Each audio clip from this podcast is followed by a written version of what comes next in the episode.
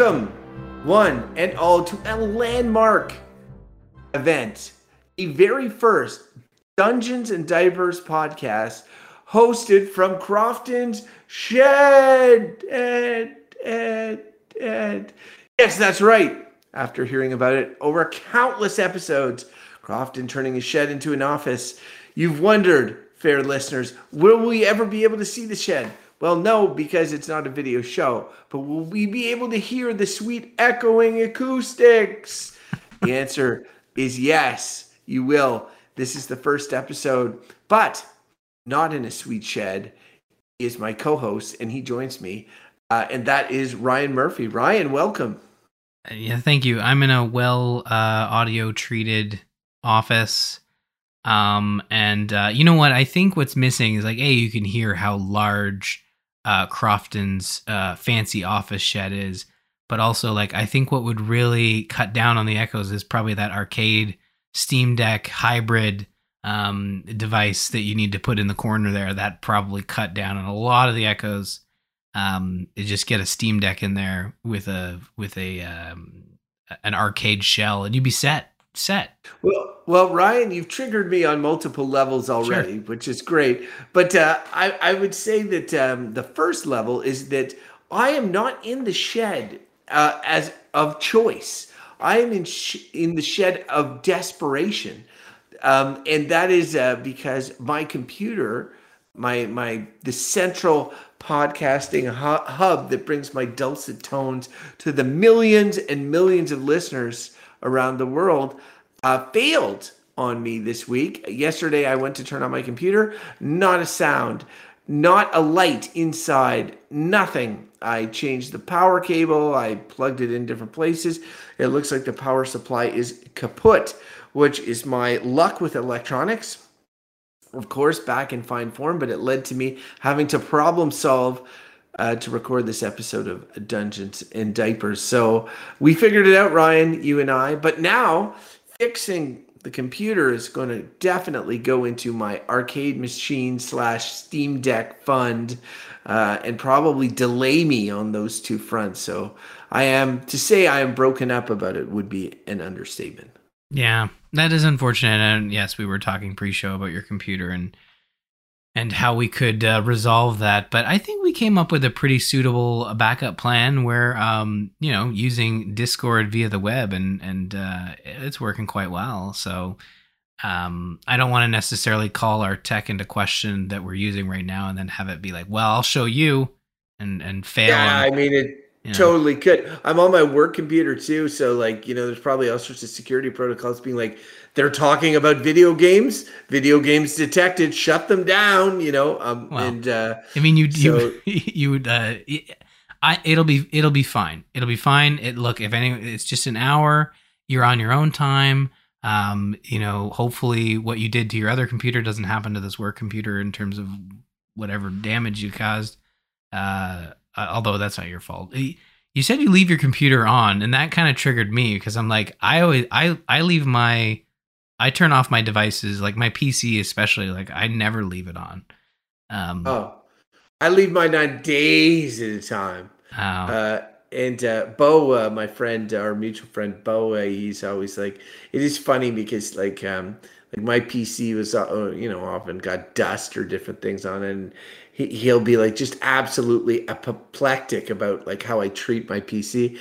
And uh, he, like he will live in an absolute sty of empty food containers and disgusting laundry or whatever, but his P C will be pristine, and he gets you. He'll get like completely upset about it. He's like, "You don't take proper care of your P C." So you know, Bo, you're right. I don't take proper care of it, and look, it just died. So I hope you're happy, you bastard.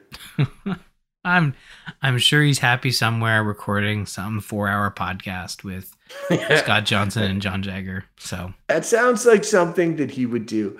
Um, but Ryan, enough about all these shenanigans.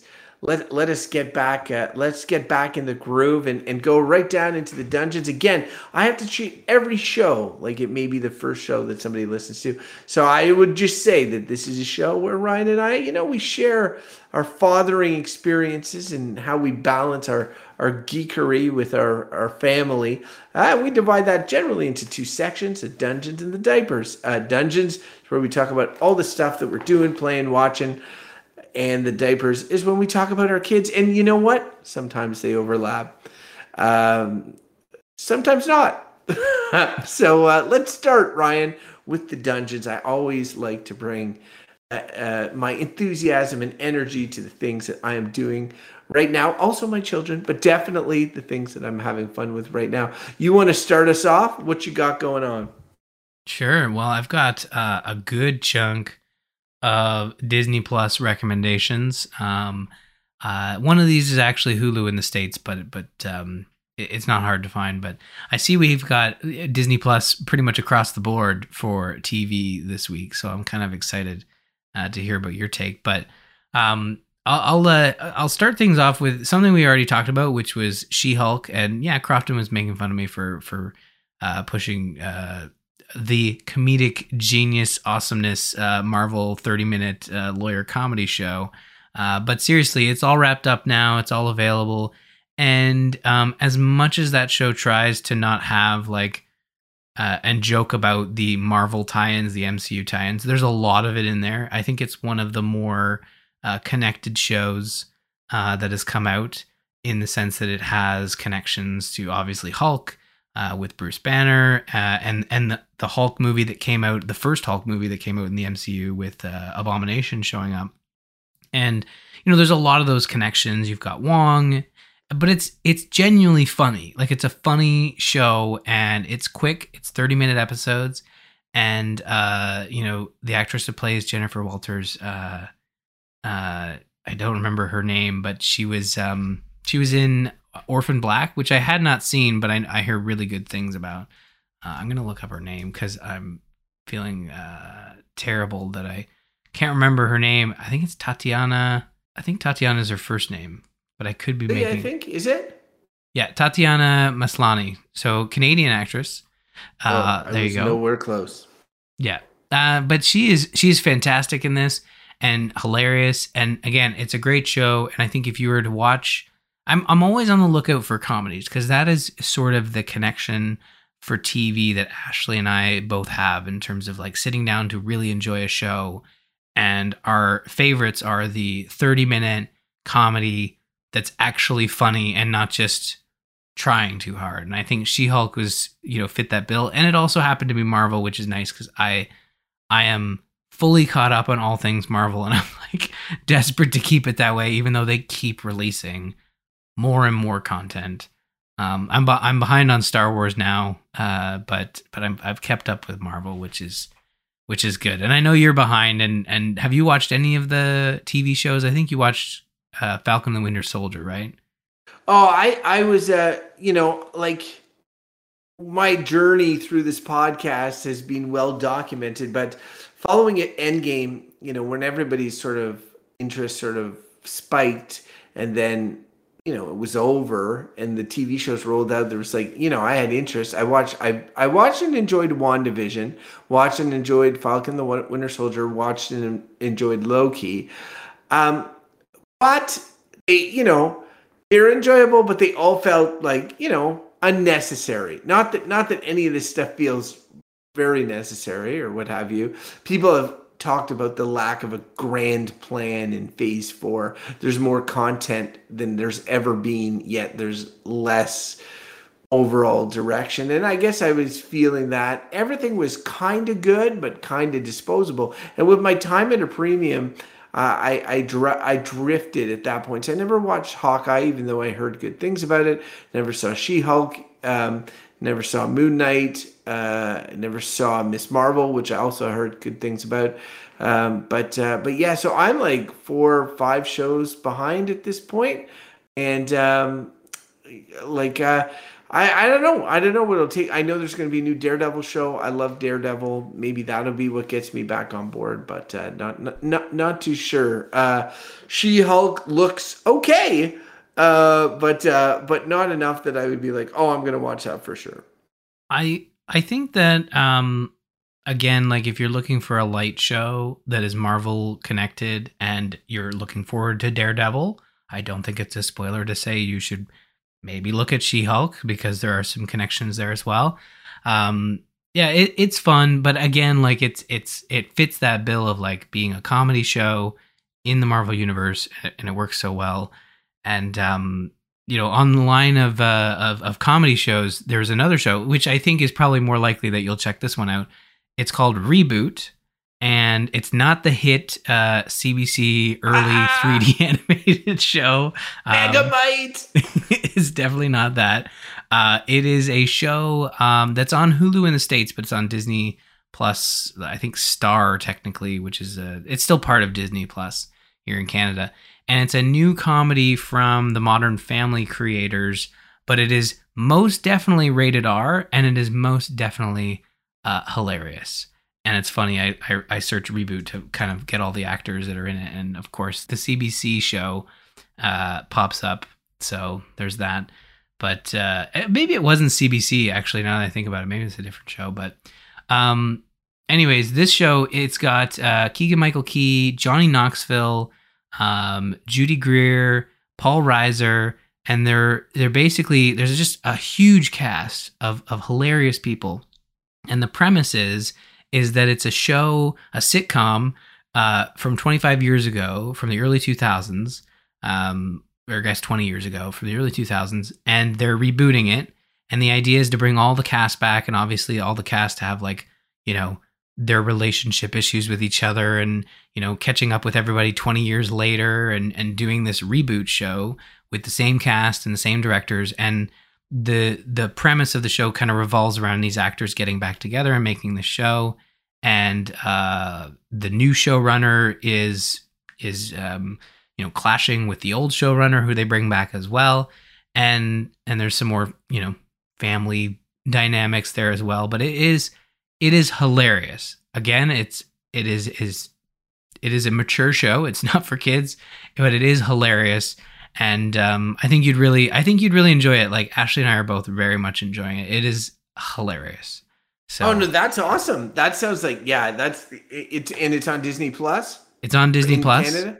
Yeah, in, yeah, in Canada, it's on Disney Plus. It's okay. Totally worth watching for sure. Awesome. I will put that. I'll put that one on the list. That sounds like exactly because I mean, you know, and it is super meta uh, and it is self-aware in the sense that.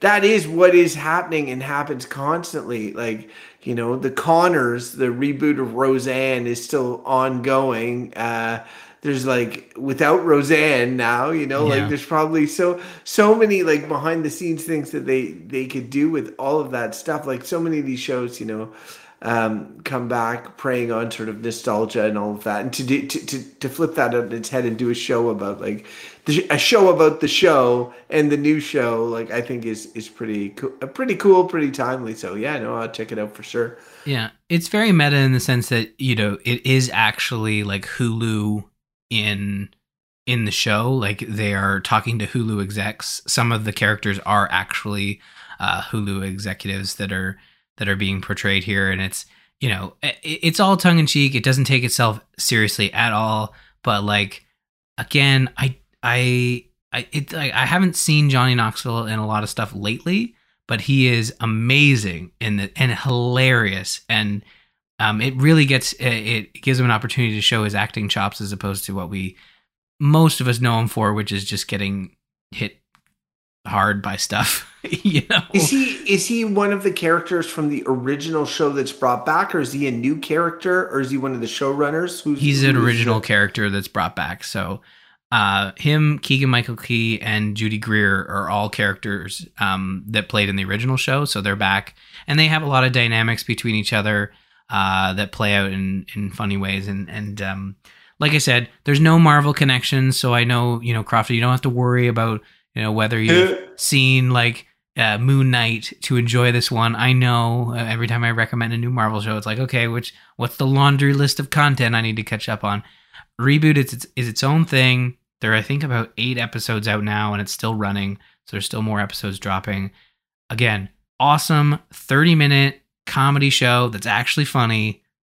I need more of these, preferably on streaming channels, because I don't I don't really like traditional uh, cable. But uh, yeah, this is uh, fantastic. Highly recommend this one. Check it out. Well, I will match your highly recommend with another highly recommend. Ooh. And uh, so this is a show that has no business being good. Um, and uh, I, will, I will tell you that it is a, uh, related to a big property, one that you mentioned, Star Wars. And like Star Wars has been having these shows. Um, and, you know, like for lack of a better term, there was like the Mandoverse shows, which is Mandalorian and, and, and the Book of Boba Fett. And now there's going to be like uh, Knights of the Old Republic or... or um, there's going to be other other shows that are, are spinning off of, of that era, that timeline in Star Wars. And and those shows are, are really good, and they do a really good job of capturing like the, the whimsical feel of the films, the sort of Western mixed with, uh, you know, action, mixed with all this sort of uh, uh, pulp and color. Um, and they're, you know, very enjoyable shows for sure, for sure. Uh, they they... They're good, you know, we've talked about what makes good Star Wars. They're, they're good Star Wars. Um, and then uh, there's been other shows, notably um, Obi-Wan Kenobi, which is like really tried to be like, I guess, a, a, you know, a movie in a show. Like it's brought back major characters from the films, like Darth Vader and others, major actors, tried tried to, to be a big, a big piece. And I will be honest, for a guy who loves Star Wars, had tons of Star Wars nostalgia. I started Obi-Wan Kenobi. We dropped it and have not gone back. Like I'm maybe like three episodes in. I was like, it was okay, but it was it just, you know, it. I, I don't think I'm saying an unpopular opinion when I'm saying that it, it was a middling show or, or was seen as a, a middling show. Um, and uh, so anyway, the latest Star Wars is this show called Andor. Uh, and Andor is uh, a prequel to a prequel. Uh, so uh, Rogue One was the, the movie when Disney first bought Star Wars. It was their first kind of step into like uh, coloring around the margins of the Star Wars, original Star Wars trilogy. It was a prequel about how the Death Star plans were stolen. Well, they took one of the characters from that movie and they've done an entire prequel series to that character's origin, Cassian Andor. And uh, so uh, just a couple of things here, Ryan. First off, who gives a shit about Cassian Andor was one of my first questions when I heard about this show. Like, no offense, but like there's no nostalgia that's built in uh, from my generation that for a guy like this. Like there's no, you know, he's just some dude um that was in Rogue One uh and uh he's the male lead in that movie, but like it was it, he was not the main character. Um and uh you know uh, it, it just felt the definition of superflu super superfluous. I can't even say the word, so I mean maybe I sh- maybe it's not the definition of that, but so like this is just conceptually. But then the reviews started coming in and they were coming in hot. People were like, this show is really good. And so I was like, oh, I don't know. Like I've been burnt on Star Wars lately. But we were between shows. And I, I talked to Jess and I was like, why don't we watch, like, let's watch Andor. So now we're seven episodes into Andor. And it's amazing. Like it is so good. And uh, I, I'll just talk briefly about why it's good. There's there's two things that one is you do not need to have seen any Star Wars to watch Andor. This is the benefit of being a prequel to a prequel.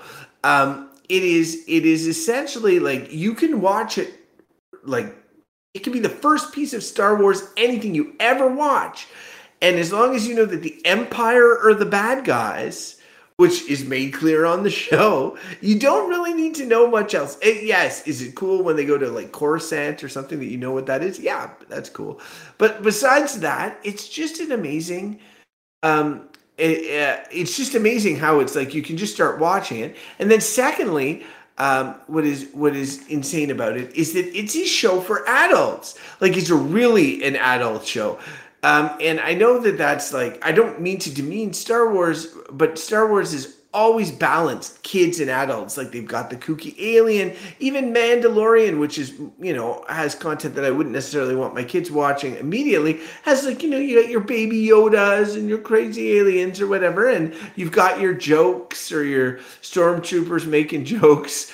Um, uh, like there's there's lightheartedness to it, whereas this is dark. This is about the origin of a rebellion, um, a rebellion under tyranny, and um, I will say that it's like, and it's it's all build and release, like two episodes of build. Jess wanted to quit like halfway into the second episode. She's like, they're they're never getting anywhere. Like, it's he's walking on the street again. Like, stuff is not happening. And then third episode, boom, you know, things released. There's a, it's amazing. Sixth episode is one of the best pieces of Star Wars anything I've ever seen. However, It it it's not pulpy, and it doesn't lead itself to a ton of rewatch. Like, it's one of those things where it's like, I got, you know, I'm really enjoying watching Andor, and I'm looking forward to seeing it to its conclusion. But, you know, one of the reasons I rewatched the original Star Wars trilogy is because it goes down so easy. Andor is like, you know, it's challenging. The the, the conversations are textured. It's like more adult fare. You feel it when you watch it, and as it goes on. And they're talking about the nature of a rebellion, and they're they're they're you know they're dealing with these themes. There's some action and set pieces that are just so well earned because they're built up over time. It's an espionage tale first and foremost, like, and it's not a guy who's got crazy force powers. He's just a dude, right? And uh, so when he's in danger, he's in danger, and. Um, And yeah, um, it's just, it's great. It's just a great, great show, but it is the definition of a slow burn. And I would say to anybody who is expecting to turn it on, see the big Star Wars crawl and then lasers, boom, boom, boom, you know, like the first episode has maybe one blaster go off one time, and then there's no blasters that go off for like three episodes, right? So it's it is it is a slow build, but when it when it goes, it goes big, and you appreciate it, and uh, it feels good. There's great actor, there's some great actors in it, many that you would know that I don't want to reveal because their identities are s- somewhat spoilers, but they're they're not legacy characters; they're new characters. So anyway. Uh, enough on uh, on that, Ryan, just to say that, like, I, I think it's a great show. It's super awesome. Um, it's a, it's Star Wars for adults, like, definitely not for kids. Kids would be bored within five minutes anyway. Um, but uh, it just goes to, it, it's one of the first pieces of Star Wars that makes me realize that there is malleability in the Star Wars universe. Like, that everything doesn't, like, and the M C U tries different tones from time to time. You just talked about She-Hulk, but like, Star Wars sticks mostly to the same th- tones within a certain range, but this is like very different to anything that they've done before. Yeah, no, I, I, I uh, I, I'm trying to remember, and this is probably to Star Wars detriment. I'm trying to remember the other Star Wars T V shows. I did watch Obi-Wan, uh, well, the Kenobi series, and and I really liked it, and I think it goes back to the fact that the prequel trilogy was sort of. It's what came out when I was a kid. It's what I watched when I was a kid. I don't like hold them in some high regard like I know Bo does, uh, but uh, and he's talked about that on on Core, which is actually still recording. Um, they're in their fifth hour now. Um, we uh, like I I liked Kenobi, but I I feel you on that. Like, it feels like the Star Wars content that they've done um, with the sequel trilogy has been hit and miss. It's not all been The Mandalorian. You know, it's been a little bit of Boba Fett. It's been, and we've talked about Star Wars before. And I think it's so funny that the one I haven't kept up on is Andor, which, like you, was like, man, people are going to hate this. I might enjoy it because I really like what Disney is putting out with their streaming content. I find it all to be very high quality and totally watchable. But for some reason, whenever new Star Wars stuff comes out or new Marvel stuff comes out, people like to think, well, it's not as good as X Y Z, and it's like, well, no, yeah, but you different. Just said it yourself. You're you just said it's all hit and miss, and then then you're like, oh, but then people crap. No, they crap on when it misses, and I I do too. Like, I mean, I think that your your nostalgia goggles will affect how you view Obi-Wan, you know, because of the prequels. Bo also really liked it because he likes the prequels. I don't have that affinity to the prequels, therefore I don't have the nostalgia, but I do have the nostalgia for a lot of stuff, um, you know, in in Mando, uh, and uh, and a lot of, like, and the Mandalorian is really, really great, but is it better than Andor? Probably not. Like, it's probably not a better show, or, or like, than Andor. Is it a more fun show? Yes, absolutely. Like, it's it's you know it's that there's something really cool. It's it's caked in fan service. At Mandalorian is, which is which is great for long term fans like me and people who like universes like you, uh, like you like the building the building out of things. But if you just want like a really tight espionage show that is that is asking hard questions but is set. Uses the Star Wars universe as a backdrop, then Andor is that show. And it it it it's filmed differently. The music is insanely good and and different. It's it's um there's not many aliens. Like, I think that was a conscious choice. Like, it's very there's rarely an alien. It's almost all humans, which which works well.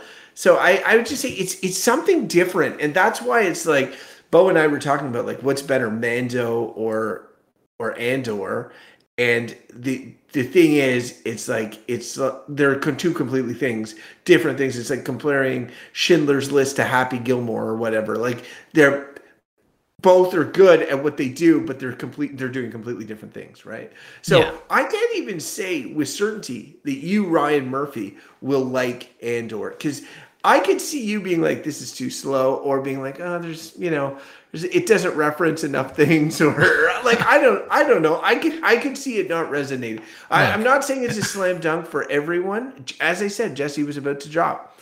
Uh, but, but when episode, like, Disney released the first three episodes at once. And I think that that's kind of crucial. And if I was telling anyone with the show, it's like, if you're going to choose to watch the show, watch the first three episodes, because again, episode one sets the table, episode two build, episode three fireworks. So if you don't get to the fireworks and you're just like, oh, I just watched these two episodes, then, I mean, I can understand why you would be like, oh yeah, maybe not for me.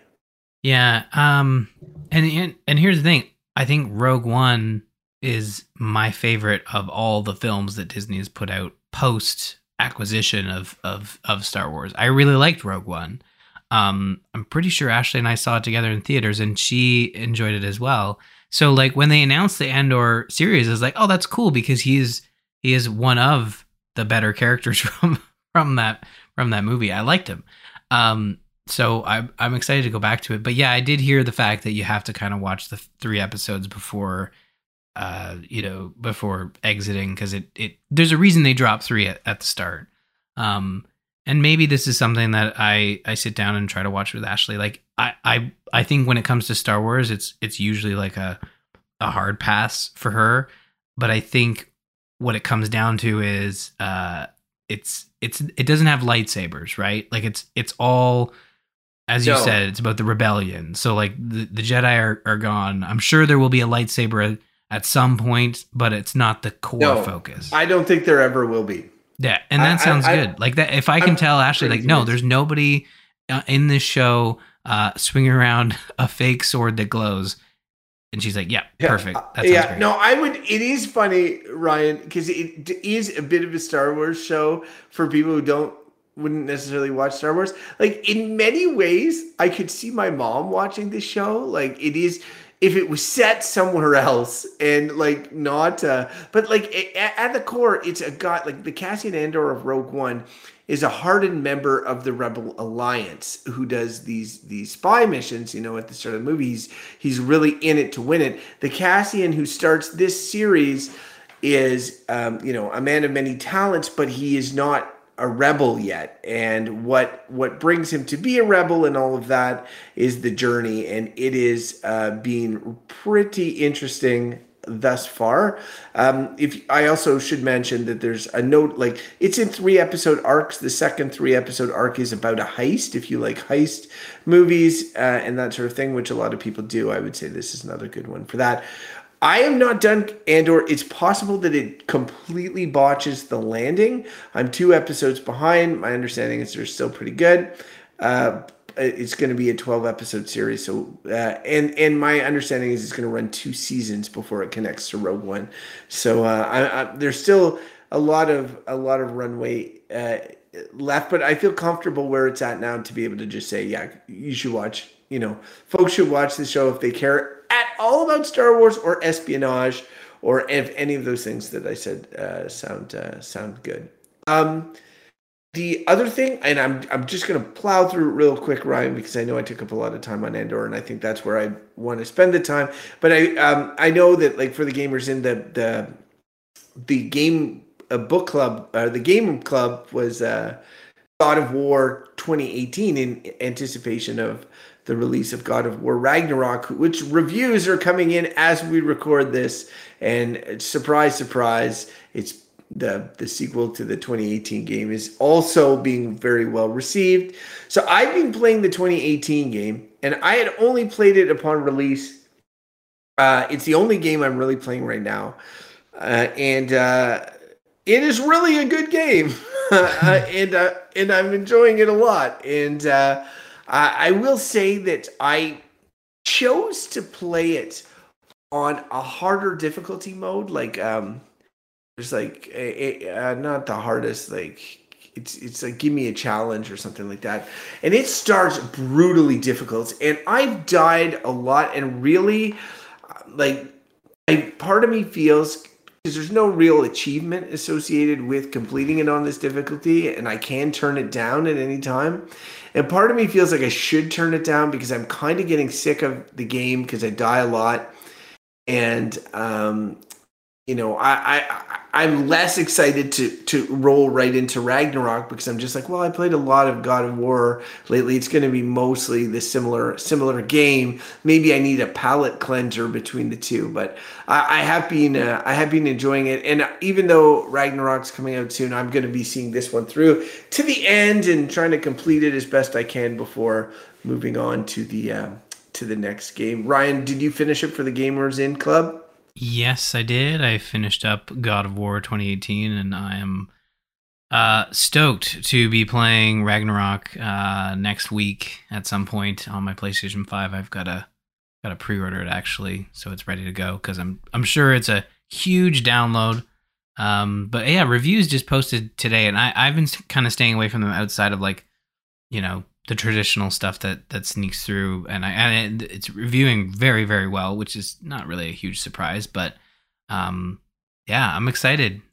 It's because they did all the work last time. That's yeah. the thing. I was like playing the game, it is so well tuned, and they really could have just like released more because it obviously didn't have as many in the previous God of War games. There's a lot of gods that you would fight, and there there weren't so many. They they paced it differently, but they could really blow it out in the second one, and I could see that happening without changing the core structure of the game. They had done so much design work on the twenty eighteen game that, like, you know, I sort of have known ever since they announced that there was going to be a sequel what that sequel would look and feel like. You know, um, and so so that's that's the thing. There's no surprises really to it. Like, uh, it's going to be another fantastic game. Like, and that changes nothing. I'm really excited for Spider-Man two when it eventually comes out, but I don't expect it to be radically different from Spider-Man one, right? Like, uh, and that's the that's the.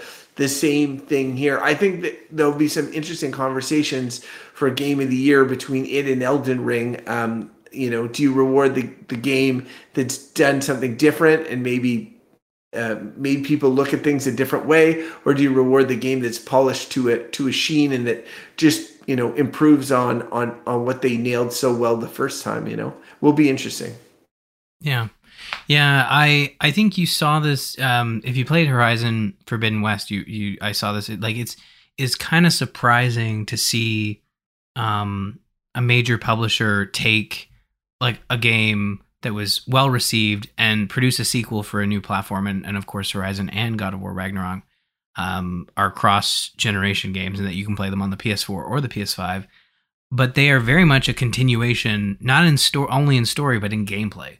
Um, Horizon Forbidden West really felt like a direct continue. Like they took all the systems from Horizon Zero Dawn, brought them forward into the sequel, new story, new environments, and of course, quality of life improvements and such. But like very much using what they've already built to just continue telling an amazing story with new environments and new new abilities in combat. But it, it's it would be a disservice to call it an expansion. But like that's how that's how to best kind of describe it in terms of what we're used to from video games. Because like when you get a sequel on a new platform, or or even a sequel on the same platform five years later, it really does feel like they took everything and started from scratch.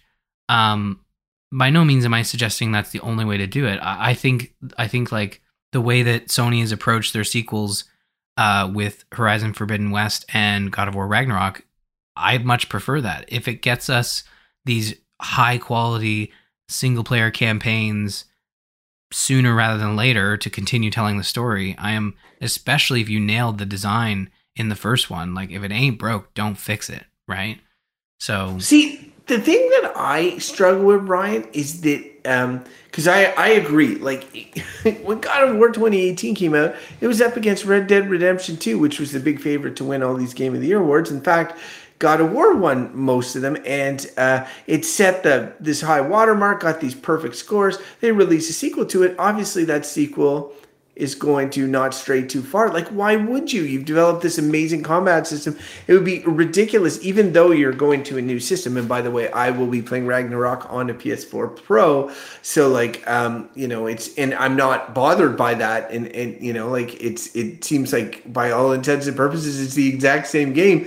And God of War twenty eighteen looks fantastic on my, my, my T V right now. So, um, I think we get into the weeds talking about, oh, the performance plus X and this and that, and everybody wants to, you know, justify their consoles, and I get that. But like, uh, um, you know, one thing I will be interested in is is that uh, you see very much there's a lot of like crawling between spaces that is clearly designed to hide loading. I'm curious if like the P S four version might have that, but the P S five version won't have it, or something along those lines.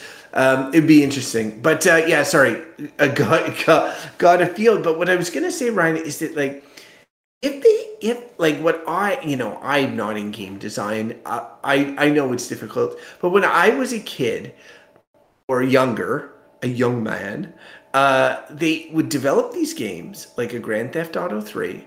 They would develop it, and then they would release sequels like the year after, or the year after that, because all they had to do was, you know, like, yes, they had to do the voice acting, they had to script it, they had to do whatever, but the engine, all of that was built. They just built a new city, different colors, different things. Like, they were able to, like, put out these games. And uh, I know games are much more complicated now, but, like, I'm not sure how long it took to make the original God of War twenty eighteen. Like... Like, but it's taken four years, or like from twenty eighteen to twenty twenty-two, to release the sequel. So did it make it much? Like, but yet they're they're only just kind of like enhancing, uh, polishing a diamond. You know what I mean? Like they're adding more levels, they're adding more story, they're adding more stuff. But it's really the game is being designed and all this. It, should it not be faster? Like, cause it, should they not be able to do it in say two years or whatever? Um, like four years, I feel like when you're at a four year gap, you might as well be like building a whole new thing, right? Like that's sort of, maybe, maybe that's unfair. Again, I don't, I don't know the realities of modern game development, but I just feel like if they were like, oh, PlayStation five's coming out, we need to do a whole new gameplay system or whatever, would that have made the game take that much longer than the four years, you know? Yeah, no, I, I think, I think, it, uh, from a game design standpoint, like if you, if you are developing from scratch, it would take it would take longer than four years. Like it, it's there. There are other, you know, behind the scenes reasons, I think, for Ragnarok lagging a bit behind. Obviously, you, you have the COVID nineteen pandemic that is still ongoing and affecting, you know, um, you know, developers' ability to to put these game these large games together. Uh, but I I also think there was some some uh, there was an issue with the main actor who plays God of War, God of War, Kratos, who is the God of War. So I'm not technically misspoken there. Um, I think he had an injury. Uh, Christopher Judge. Christopher Judge. Thank you. Uh, I believe he did have an injury, which which did um, offset their ability to do mocap work. But you know, that that all being said, like I think that you. Like if you look at if you look at what Microsoft's doing, a lot of their current generation first party titles are have not released yet. Like they are lagging far behind. They talk about twenty twenty-three being a big year with Starfield and other games, um, but Sony is taking a different approach. And when they saw this opportunity to be, oh, okay, let's continue to build these games, target you know the PlayStation five hardware, but make sure that they're compatible with the P S four. And it's, I think, a strategy that's worked out really well for them because it's allowed them to release these games and have them playable by millions of players, even those that haven't picked up a P S five yet. So, but yeah, I, I did I did see people talking in the previews for Ragnarok that there are still the uh, the load, not the load times, but like the animations of moving through a small crevice. And um, there was a there was a lot of talk on Twitter about how like yes. T- technically that can be used to, to hide a load, but um, sometimes that can be used to also gate the player into an area to allow the, you know, the engine to load the next level and dump the previous level. So if you know you're moving through a crevice, like, you know, the player can't just turn around and, and enter like this huge area that was, was, was just offloaded and therefore causing, you know, a bad glitch. So, like, there are other design elements besides just, like, hiding a load, uh, uh, you know, when you move through a, a small crevice. But that was the previous generation, right? A lot of, like, you know, let me push forward on the control stick while my character slowly moves through, yeah. you know, this crevice. The crevice. The yeah. crevice generation, for sure. Like, it's funny because I, I was, like, uh, I was thinking about that while playing God of War because, like, Jedi Fallen Order, there's just so many of these games where you're, like, always like going through these crevices and they're so well done. Like often there was scripted animations and just different things that you kind of like, um, you see in the context of that individual game, you don't, you might not even register what's going on, but, but once you play an entire generation's worth of those types of games and you're constantly like scooting through a narrow passage, you know, you're like, wait a minute. They're they're doing something here, but uh, anyway, much better than a loading screen, that's for sure. Um, speaking of no loading, Ryan, should we? Are are? Did you have more on your Disney Plus docket, or should we move into the the di- start changing some diapers? Uh, let's uh, let's move into the diapers section for sure. All right. Well, the big thing of note that has affected both of our lives is All Hallows Eve, Ryan. It, as you may know, it is uh, early November, which is usually the worst and shittiest month of the year. Uh, but the weather has been crazy good for whatever reason. Uh, and so I can't slam November as badly as I normally like to. However, one thing that is always awesome is the end of October and Halloween. And it is all really fun taking out kids on Halloween. Ryan, how did it go for your brood this year? Oh, it went really well. Uh, it was it was looking like it was it was going to be a tough go because Abby was, you know, down and out sick over the weekend, and we really pushed it. Like, okay, like let's let's focus up on recovery. Let's like she was like napping, which is like unheard of, and even more so napping and then going going to bed on time, which was like, okay, you were you were sick on Saturday. Um, but she bounced back. Monday we went trick-or-treating. Um, we did not go to as many houses as the pile of candy that I posted in our group chat would would uh, would would provide evidence for. Like, I find that at least in our area, everyone's handing out, you know, bags of candy, and I don't know if it's because um, they knew we were coming and they had like specific bags made up, but I think like we got so much candy, and I think maybe we hit like maybe twenty houses. Um, but this was the first year that Isabel was kind of like understanding of what was going on. Uh, last year she was just kind of along for the ride and spent most of the time in the wagon and went up to a couple houses, but not really like doing the trick or treating, just more like give me candy. Um, But this year, all three of them were all in, you know, running around. Um, Caden was, uh, you know, he was in a homemade Lego costume that, that Ashley had made him. And uh, he was he was a little slower to get to the houses, but Abby was just running, and and Izzy was running all over. And, you know, they were just so excited to be out there. And and as you said, the weather cooperated. Uh, here it did end up raining, but not until like eight, nine o'clock when it was mostly just the teenagers that were out. But um, as is tradition every year, we leave a table out with candy, little candy bags on them. And of course, like, I, you know, some of them, a lot of them were stolen. I think I had, we didn't get the lights turned off in time, and I was kind of packing away, and we still had people coming to the door. And it's like, there are so many houses out here.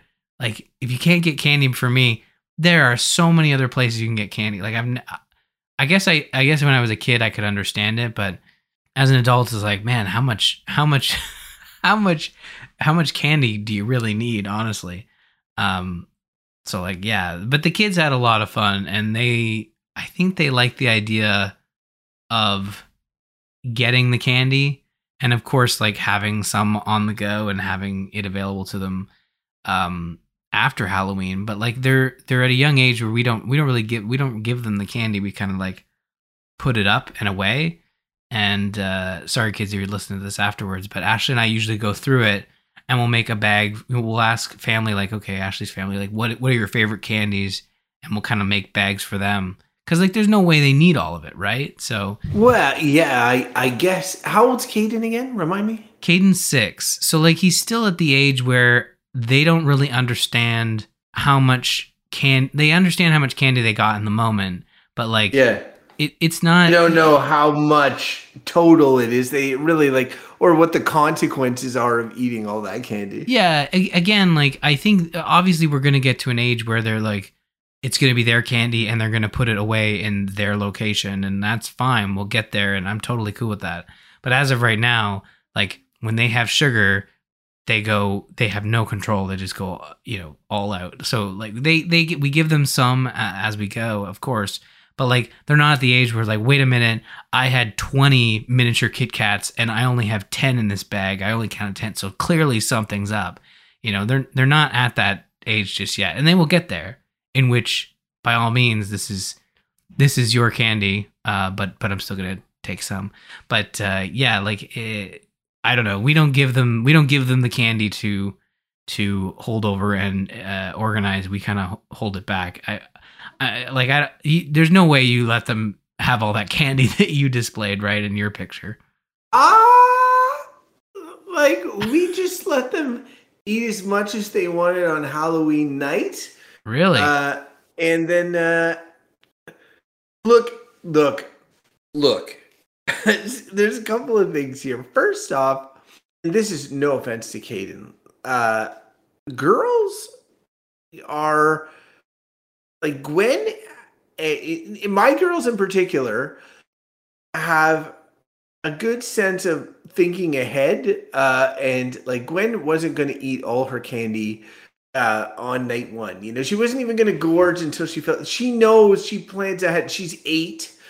Um. So she's a bit older, and Clara looks to Gwen sort of for the tone, you know, of what to do. And so, you know, Clara, Gwen has a candy, Clara has a candy. So they had a fair amount of candy, and then they organized them. They love to organize them, and then they put them in the, the containers, and then we, I, you know, we put them away. Uh, and then after school, every day this week, we've just dumped the table and let them go hog wild mostly. And so they've been eating, they've been eating through their candy. Um, here's the thing. Uh, so for, for us, this is like, you have three kids, so it makes the math different. But for me with two kids, I really thought about this Halloween a bit differently, because I remember when I was in grade four, um, that Halloween was huge for me that year. In my mind, all the month of October, I was counting down to Halloween. I remember it like, so grade four is peak Halloween. And then following that, you know, it starts becoming less about trick-or-treating with your family. Not not immediately afterwards, but like you're you're trending downwards to a point where like an eleven-year-old maybe wanting to trick or treat more with their friends and stuff. Gwen asked, she's like, can we just trick or treat just our family this year?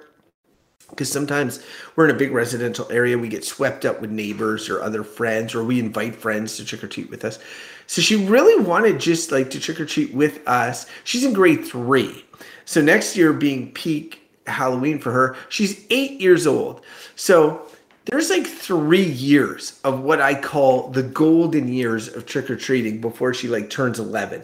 I feel like at eleven, we're going to start trending downwards for Gwen. Whereas then you, you with three kids, as long as you have two kids that are like really into it, like if your oldest goes out with others, then it's not as big a deal. But like for us, it's like if Gwen's like, oh, I'm going to go trick or treat with my friends, and then it's just us and Clara, I mean, that's okay too, but that family trick or treating, like I feel like we're on the clock, I guess is what I'm saying. Three, three, uh, three Halloweens, um, you know, moving forward. And this one was the first of what I consider the golden age, where Clara is now old enough to appreciate it herself. So she's like, she's five, uh, or four rather. She's four, but like a, you know, a very active and aware four-year-old. And Gwen is eight. And so this is just like money. We're going down the street. They're both having a blast. They're checking out the decorations.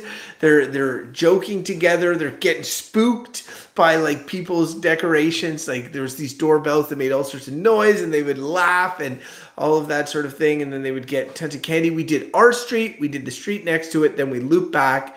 And just those two streets alone, like, I mean, it took us a long time. We hit almost every house and it was great. And then, and then, uh, you know, part of it is dumping it out and, and gorging and then sharing or whatever. Um, and, and so, uh, so they did that and they've been like going through it throughout the week. They're super generous with us. If I'm like, can I have a candy there? Gwen will just give me my favorites whenever. They're just super great like that. So it's been super fun. Like this year was just absolute blast Halloween. Gwen was a witch. Clara was a princess. Couldn't be much more classic. I was Spider-Man, obviously. Um, so, so yeah, uh, no, really, really good. Yeah. Um, well, here's the thing. Like, I think, uh, I think our kids just handle sugar differently. Like, I think if we put their candy out and said, like, have as much as you want after school, um, Abby, and you say like, well, maybe, maybe it's a, it's a, it's a boy thing, but no, Abby's the worst. Uh, actually, it's the opposite. Abby and Isabel are both really bad with, with sugar, and then Abby will have like a next to sugar-free popsicle and be bouncing off the walls all night until bedtime. And and it's like, oh man, I'm always like it's uh, it's it's just the little littlest amount. So like chocolate, eh, yeah, it like not not gonna go over well. Although like you know, sparsed out here and there, absolutely. Isabel, she'll just. She'll just keep asking for it. So like if we even have the ha- we ha- we have to put the Halloween candy down, because even if it is on the counter um, upstairs in the kitchen, she will see it and she'll be like, yep, I'm going to have some of that all day, every day. And I'm, I'm going to make you regret having that on the on the kitchen counter. So like you, you're you're right in the sense that with three kids, like we also have the youngest who just is all about like, I see it, I want it, I'm going to have it, and I'm going to make I'm going to make you you pay for it. Um But, uh, yeah, like I think next year will be a little different. And, and of course on Halloween night, like all three of them, we said like, yeah, if you want to have candy, go ahead and have candy as we're moving forward. Like we're also in that zone. We're like trying to be like, yeah, don't have like the big giant sucker. Don't have like the bubble gum or the really chewy candy. Uh, we usually go through, like when we're going through it, like at the end of the night, we pour it all out and everyone gets to go through it and have a couple, uh, you know, before bed. But at the same time, we're like, okay, this candy is like the bad candy, like the really chewy ones, the, the, you know, the, the gum, that sort of thing. And that goes in a pile of like basically in the garbage, you know, uh, cause it's just, it's, it, that's like a dentist appointment waiting to happen. But d- during trick or treating, like, you know, the kids were just happy to be running around, getting the candy. And, and you mentioned like trick or treating with friends. Um, our bus stop is not too far from our house. And we met this other family there and we've been hanging around with them. At, well, you know, at the bus stop every morning for the last couple of years, and they just live up the street. So I said to the kids, like, well, we'll make our way around the, the loop here and then we'll go by you know, your friend's house and see if they're there. And sometimes they're there, sometimes they're not. And luckily, as we were going around, we actually caught them as they were getting ready to go out trick-or-treating. So for a little bit there, the, you know, their three kids and our three kids were just running back and forth across the street, which of course was like making me super nervous. But it was like a very quiet street. Like if you were there, you lived there. And so there was no cars coming. So it wasn't too bad. But like they were just dotting back and forth between houses uh, as a group of six. And of course, you'd have the Lego man running up, you know, taking up the rear because he couldn't see very well and was a little slower. But like they just had a blast. And of course, like, you know, they were just starting trick-or-treating. So they just raced off ahead of us and we were like nearing the end. They they have older kids. So they were running a bit behind uh, getting out there. But yeah, it was uh, it was an interesting preview of like, like you said, like we hadn't gone trick-or-treating with friends, uh, with the kids' friends before. I'm... I can see like, yeah, hitting an age where like the kids will be happy, just happy to go trick-or-treating with their friends as opposed to their parents. But I still feel like with our kids, we've got a good chunk. Like they're still, they're still pretty young and also pretty, pretty close in the sense that like, they don't, uh, they, they haven't really been socializing with, you know, the kids outside their, their friends outside of school, but I'm sure that, you know, that day will come, of course. And as you said, like enjoy these days while we have them. And, I've, and the trick-or-treating was, it's the best it's ever been, and I felt bad. I did not dress up. I said I was going to dress up. Next year, saying it now, I'm going to dress up. I'm going to start thinking about my costume because I want to dress up too. Kind of felt like a like a bit of a... Um, I know last year it felt worse. Last year I felt douchebag. Like... Douchebag. Well, no, I, that, not the word I was going to use, but just like uh, a, a bit of a... a, a liar. A, no, you're getting a little closer, but like something like uh, like a party pooper, you know, just... You know, just walking around in my in my winter jacket as the kids collect candy. Um, winter jacket. I didn't even need like. It I wasn't mean, too I bad. Was in a hoodie.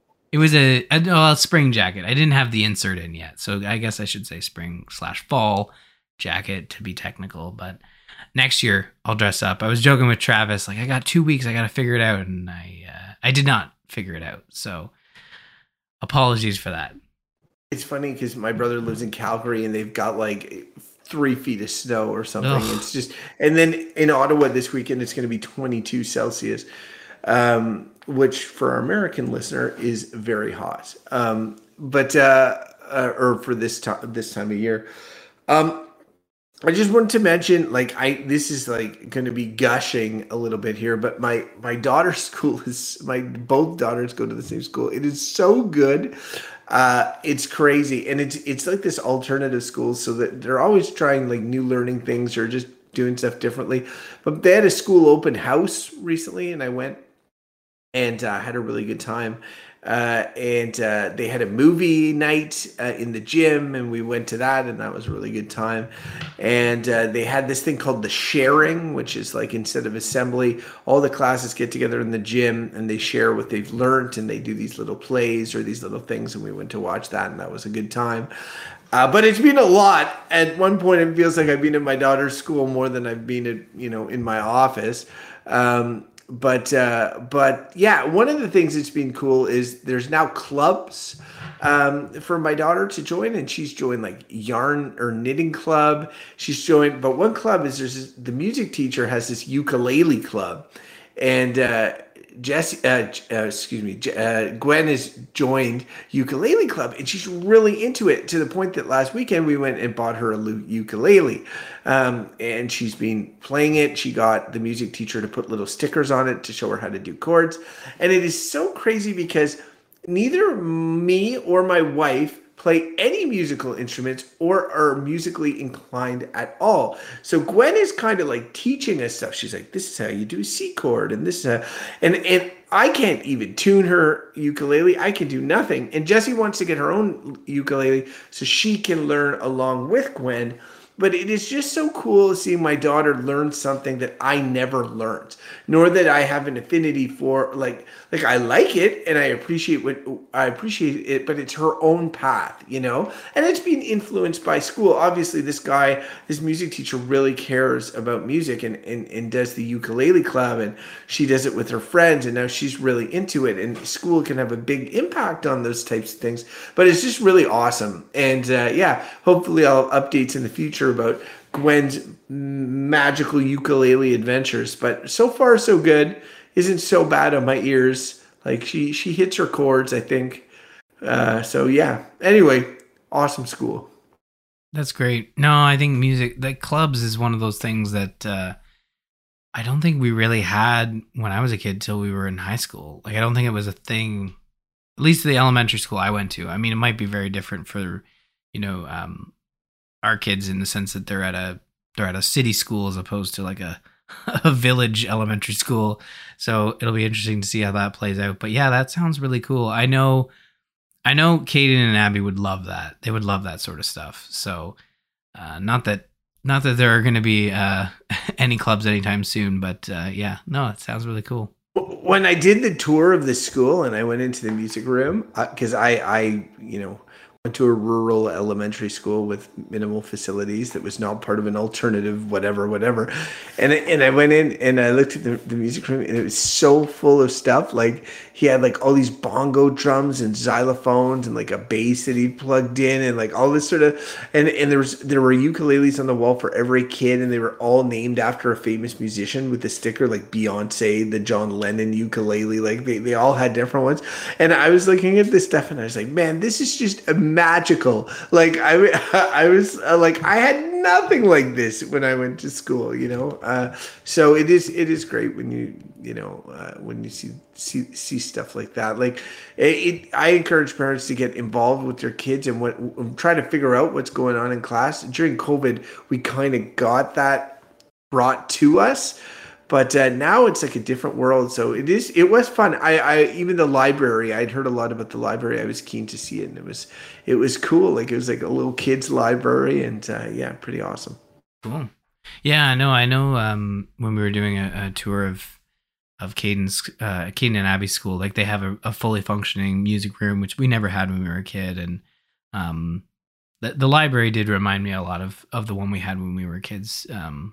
Which was which was really cool to be in, and it's been a been a long time. So it was a, it's neat. It's neat doing the tours. I, I have not been at the school as much as the, the kids have, but uh, um, it's always nice to go and, and see the facilities and, and talk to the teachers and stuff. It's uh it's it's part of it, and it's it was sorely missed um during COVID. We never got to do it until this year. So uh, yeah, it's been a lot of fun.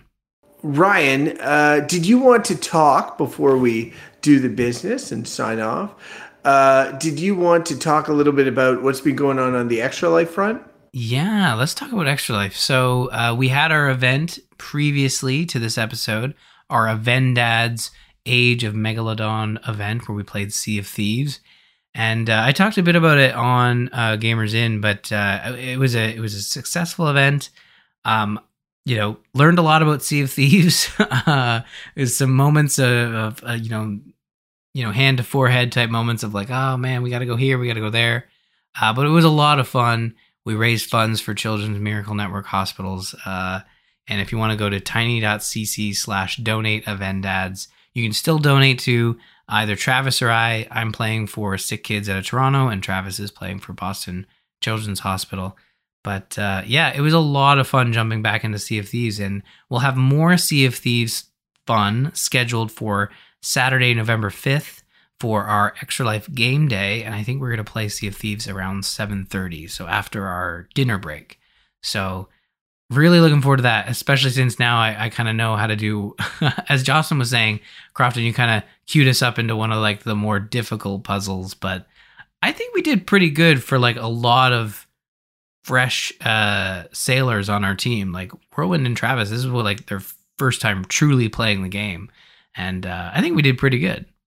I think Sea of Thieves is always a blast with, with four players, and I agree that they did well, and it was just a, it, it's just a good time. Like it's just a fun cooperative game to play, but, you know, also like immersive, feels almost like you're actually sailing, like you do things together, you're working.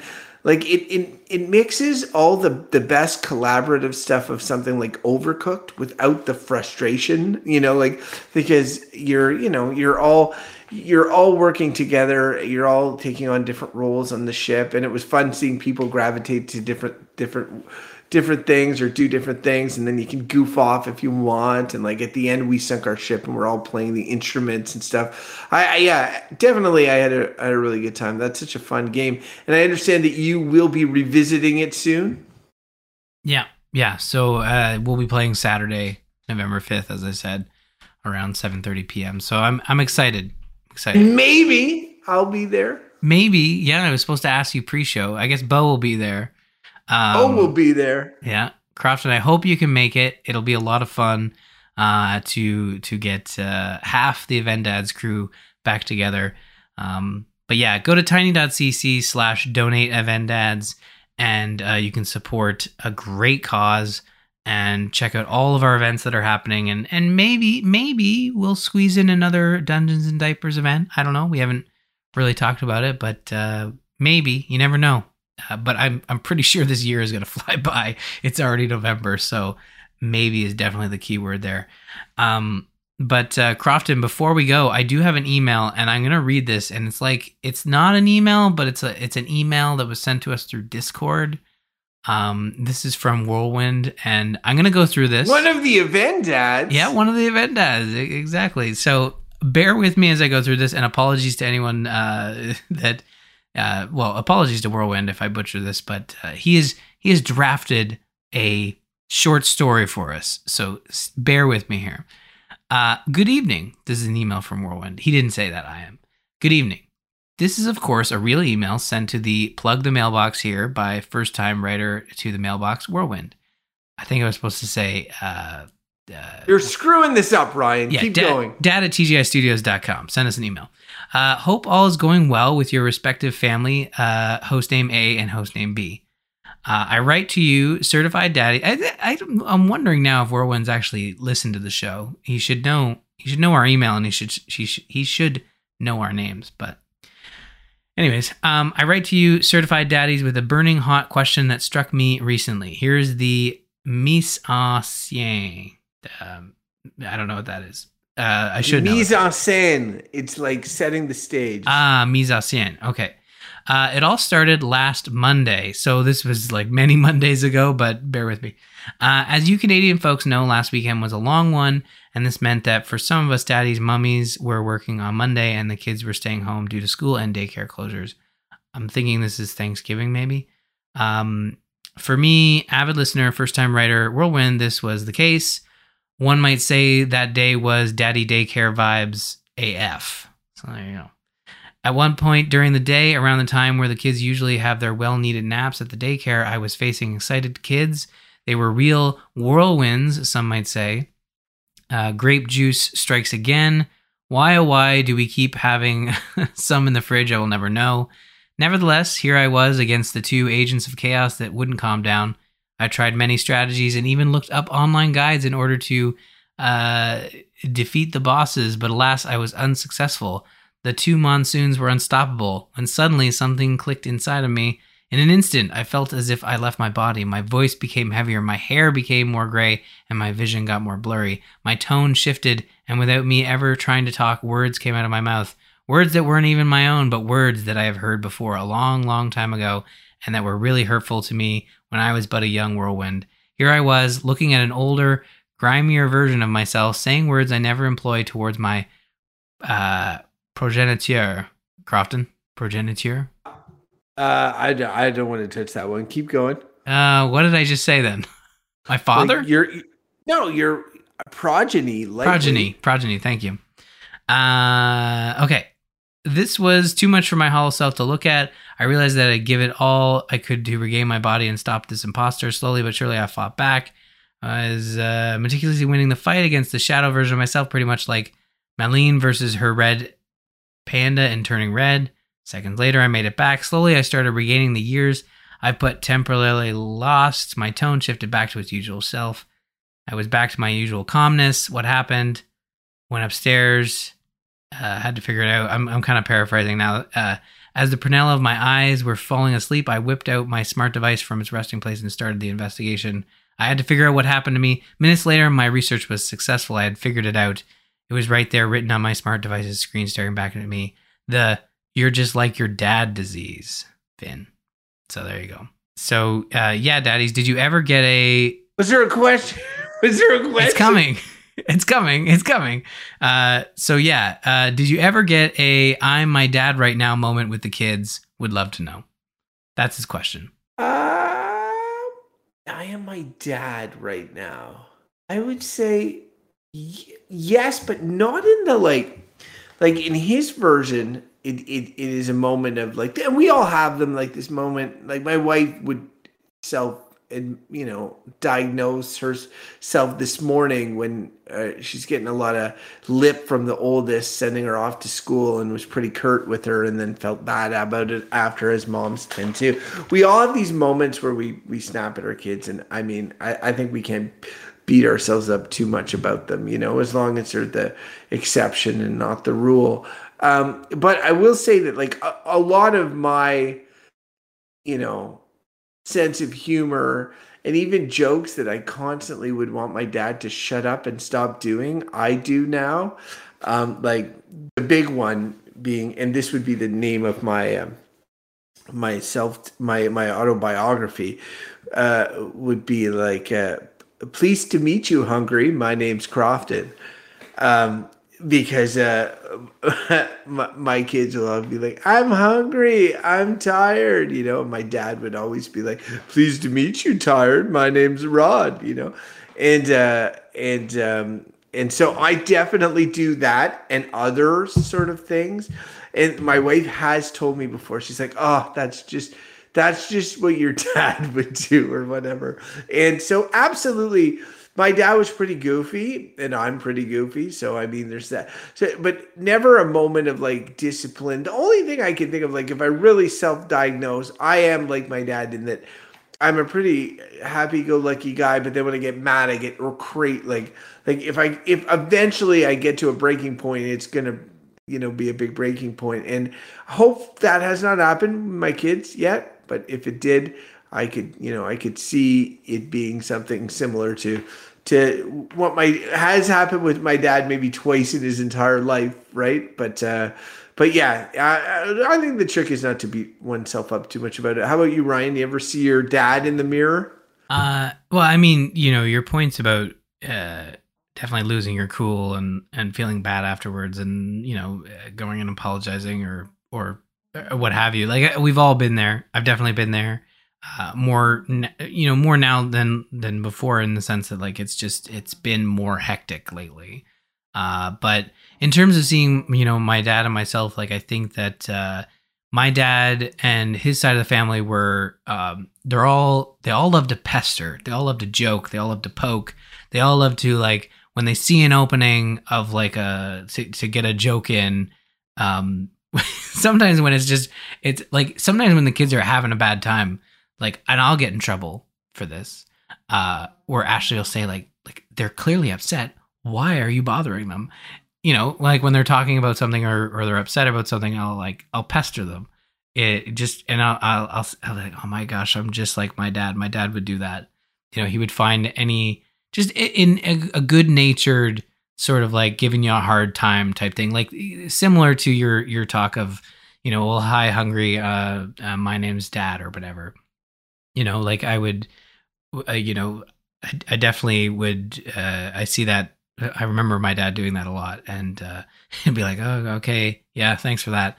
Um, but you know, like it, that's, uh, I definitely, I definitely see that. Like I, I inherited that, you know, as you say, like that jokey nature of like constantly trying to find, uh, you know, funny ways to, to engage with folks. And uh, I, I'm, I'm definitely guilty of that. And uh, just like my, my dad and his side of the family, like sometimes uh, just bugging when you're when clearly you shouldn't be shouldn't be bugging them. Like, but it's it's so much fun to to uh, to pester the kids because they and they do it so well too. It, it's a two, it's a two way street for sure. My wife hates it when I tease it. Yeah. I, I Ashley hates it too. She's like, they're already upset. Why are you bothering them? It's like, well, you know, just having a laugh. They'll they'll look back at this and laugh and probably launch a podcast about it. It'll be fine. What one of my big ones is like, she, Jess hates it if I pile on, which which sometimes I will do because I know it will just get a reaction. Like uh, she'll be like, she'll say like, Gwen, I really, I really want you to clean your room, and I'll and I'll pop it out, and I'll be like, yeah, Gwen. And she'll be like, she'll just lose it, and then Jess will be like, why why would you do that, you know, why would you add on? I'm like, I was just agreeing with you. What, what what's the problem?